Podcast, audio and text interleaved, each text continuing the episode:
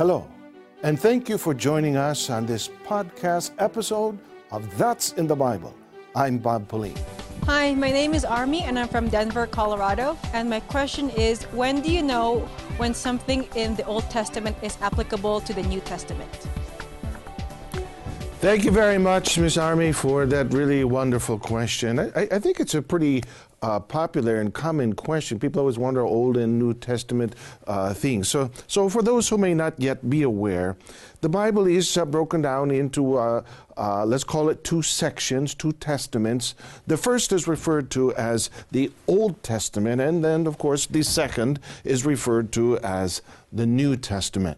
Now, with these two testaments, there are scriptures in the forms of, of books, letters, and writings of God's words that, well, that have been recorded by those whom, whom God Himself selected and chose to write down the history of He and His people. The Old Testament, in fact, is made up of uh, 39 of those books, and the New Testament has uh, 27 altogether.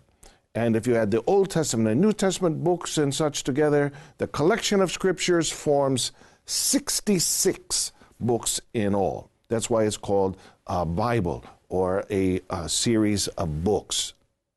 Since the question regarding uh, of uh, army is actually like when when should we know if an Old Testament commandment or instruction of God is applicable to the New Testament? Or well, particularly uh, applicable to well our present time. Uh, before we can understand fully the Bible's uh, response to, to that question, there's things that we need to know and understand. For example, what are the different dispensations of time in where God revealed His words? We ask that because this is going to help us address Army's question in context, which is really uh, very, very important. Uh, here, dear friends, we can read the answer in the book of Hebrews, chapter 1, and we'll read together verses 1 and 2. Uh, here's what it says God, who at various times and in various ways spoke in time past to the fathers by the prophets, has in these last days spoken to us by his Son, whom he has appointed heir of all things, through whom also he made the worlds. So here, dear friends, the Bible enumerates God speaking in the times of the fathers, which, by the way, also it's also referred uh, occasionally to as, the, as, as the, the patriarchal era of time, the time of the patriarchs.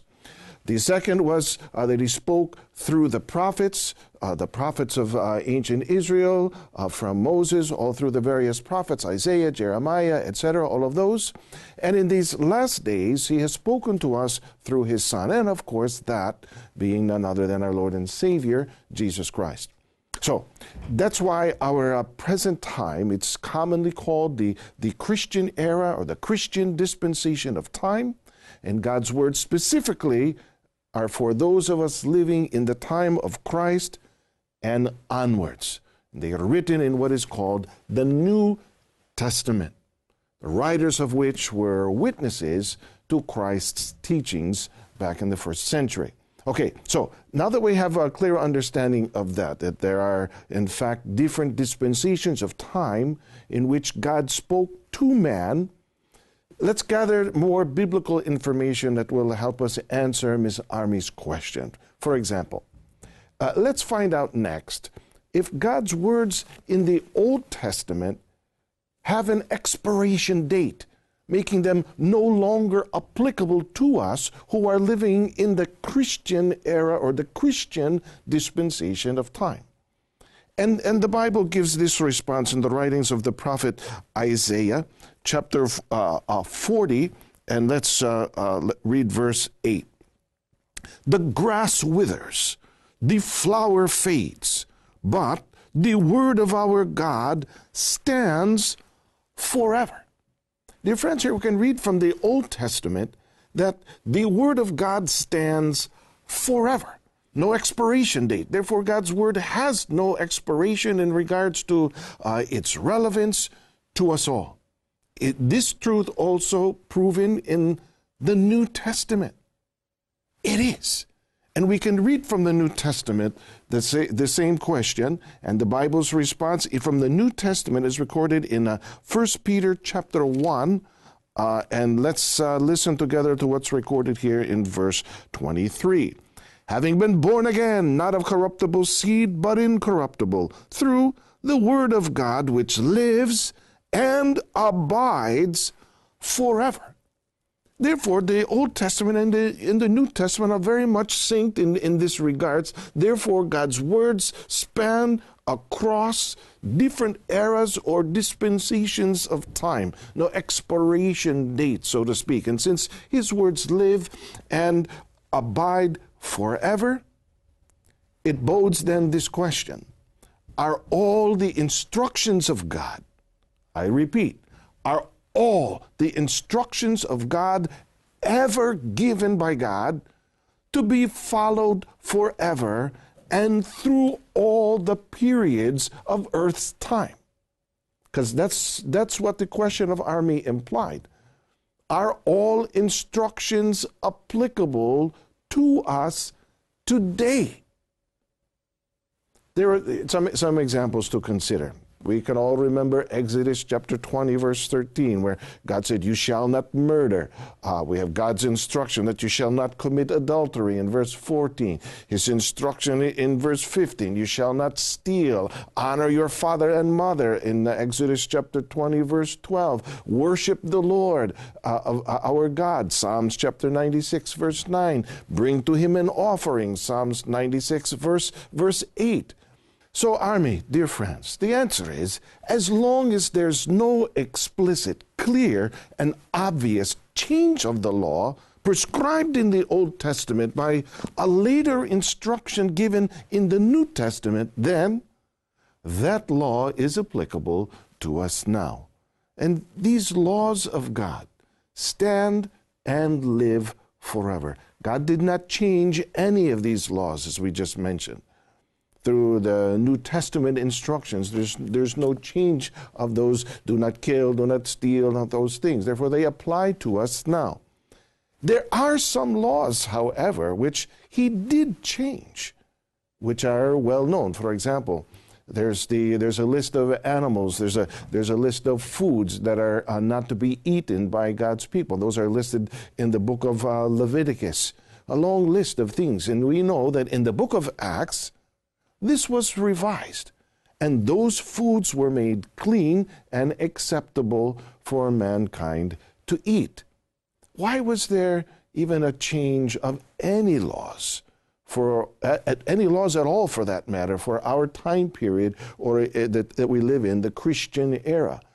Why is it there even a discussion about making any such kind of change? The Bible teaches us uh, a response to that in the also in the book of Hebrews. And uh, let's listen together to what's uh, recorded in uh, chapter 7, verses 12 and uh, 20, uh, 22. For the priesthood being changed, of necessity, there is also a change of the law. By so much more, Jesus has become a surety of a better covenant. So, uh, Army, and dear friends, since that priesthood or authority that God used changed, he also changed the law through Jesus Christ. So we mentioned uh, already a very obvious example. But what's, uh, what's a commonly mistaken law that God changed through his Son, Jesus Christ? One example, of course, would be the command of giving offering. Although God, well, He still commands His people to bring Him offerings, the law regarding the manner in which people are to offer, that law has changed. So, dear friends, how did God command offerings to be done to Him in time past? In the Old Testament, for example, in Leviticus 27, let's go ahead and read it. Verses uh, 30, 32, and uh, 34, I'll read this way. And all the tithe of the land, whether of the seed of the land or of the fruit of the tree, is the Lord's. It is holy to the Lord. And concerning the tithe of the herd or the flock, of whatever passes under the rod, the tenth, the tenth one shall be holy to the Lord. These are the commandments which the Lord commanded Moses for the children of Israel on Mount Sinai. So, dear friends, during the times of the, of the fathers or in that patriarchal era and the time of the prophets, they were instructed to offer, and their offering was explicitly instructed by the Lord to be 10%, a tithe of their harvest, a tithe or 10% of their livestock, or whatever source of livelihood they had. Notice that this commandment was specifically for God's children in ancient Israel. That was his instruction, that was his command specifically to them. Has that been changed? Is there no longer offering? How has God changed this law from those for those who now live in the Christian era? Well, in the New Testament, 1 Corinthians uh, chapter 16, we're going to read verses 1 and 2. Let's take a look at how Paul, Apostle Paul responds to that. Now, about the collection for God's people, do what I told the Galatian churches to do. On the first day of every week, each one of you should set aside a sum of money in keeping with his income, saving it up, so that when I come, no collections will have to be made. Here we can see that the offerings that God is instructing his people to give are no longer the, the 10% of their herd, but in fact they're monetary offerings instead of burnt offerings as was done uh, in time past. But how about it? Is the 10% of the ancient times that we mentioned there in ancient times still what God is commanding his servants to offer now? Again, we can read God's law regarding this. And it's recorded in Second Corinthians chapter 9, uh, verse, verse 7. Each man should give what he has decided in his heart to give, not reluctantly or under compulsion, for God loves a cheerful giver. So, according to God's law in the Christian era, dear friends, the amount uh, or the percentage that one is to offer to God is whatever they decide in their own heart. It's no longer dictated as a, a certain percentage, 10% or something like that. It could be 10%, could be less than 10%, more than 10%. It is the decision of the offerer. There is one example of where God changed his law from Old Testament times to New Testament times. God commanded that each one should give but that no one should offer reluctantly, no one should uh, be offering under compulsion, but instead be cheerful offerers in bringing their sacrifice offerings to God. So you see, the entire Bible is very applicable to us today, from Old Testament to New Testament, although there are commandments of God given to specific people during specific times in specific, specific ways. For example, uh, well, a very obvious example is God's command to, to Noah. What was the command that God gave to Noah? Build an ark. But that's not a commandment for all people in all times. Yes, general laws remain standing for all time, nevertheless. The only authority that can make a change to God's words is God Himself.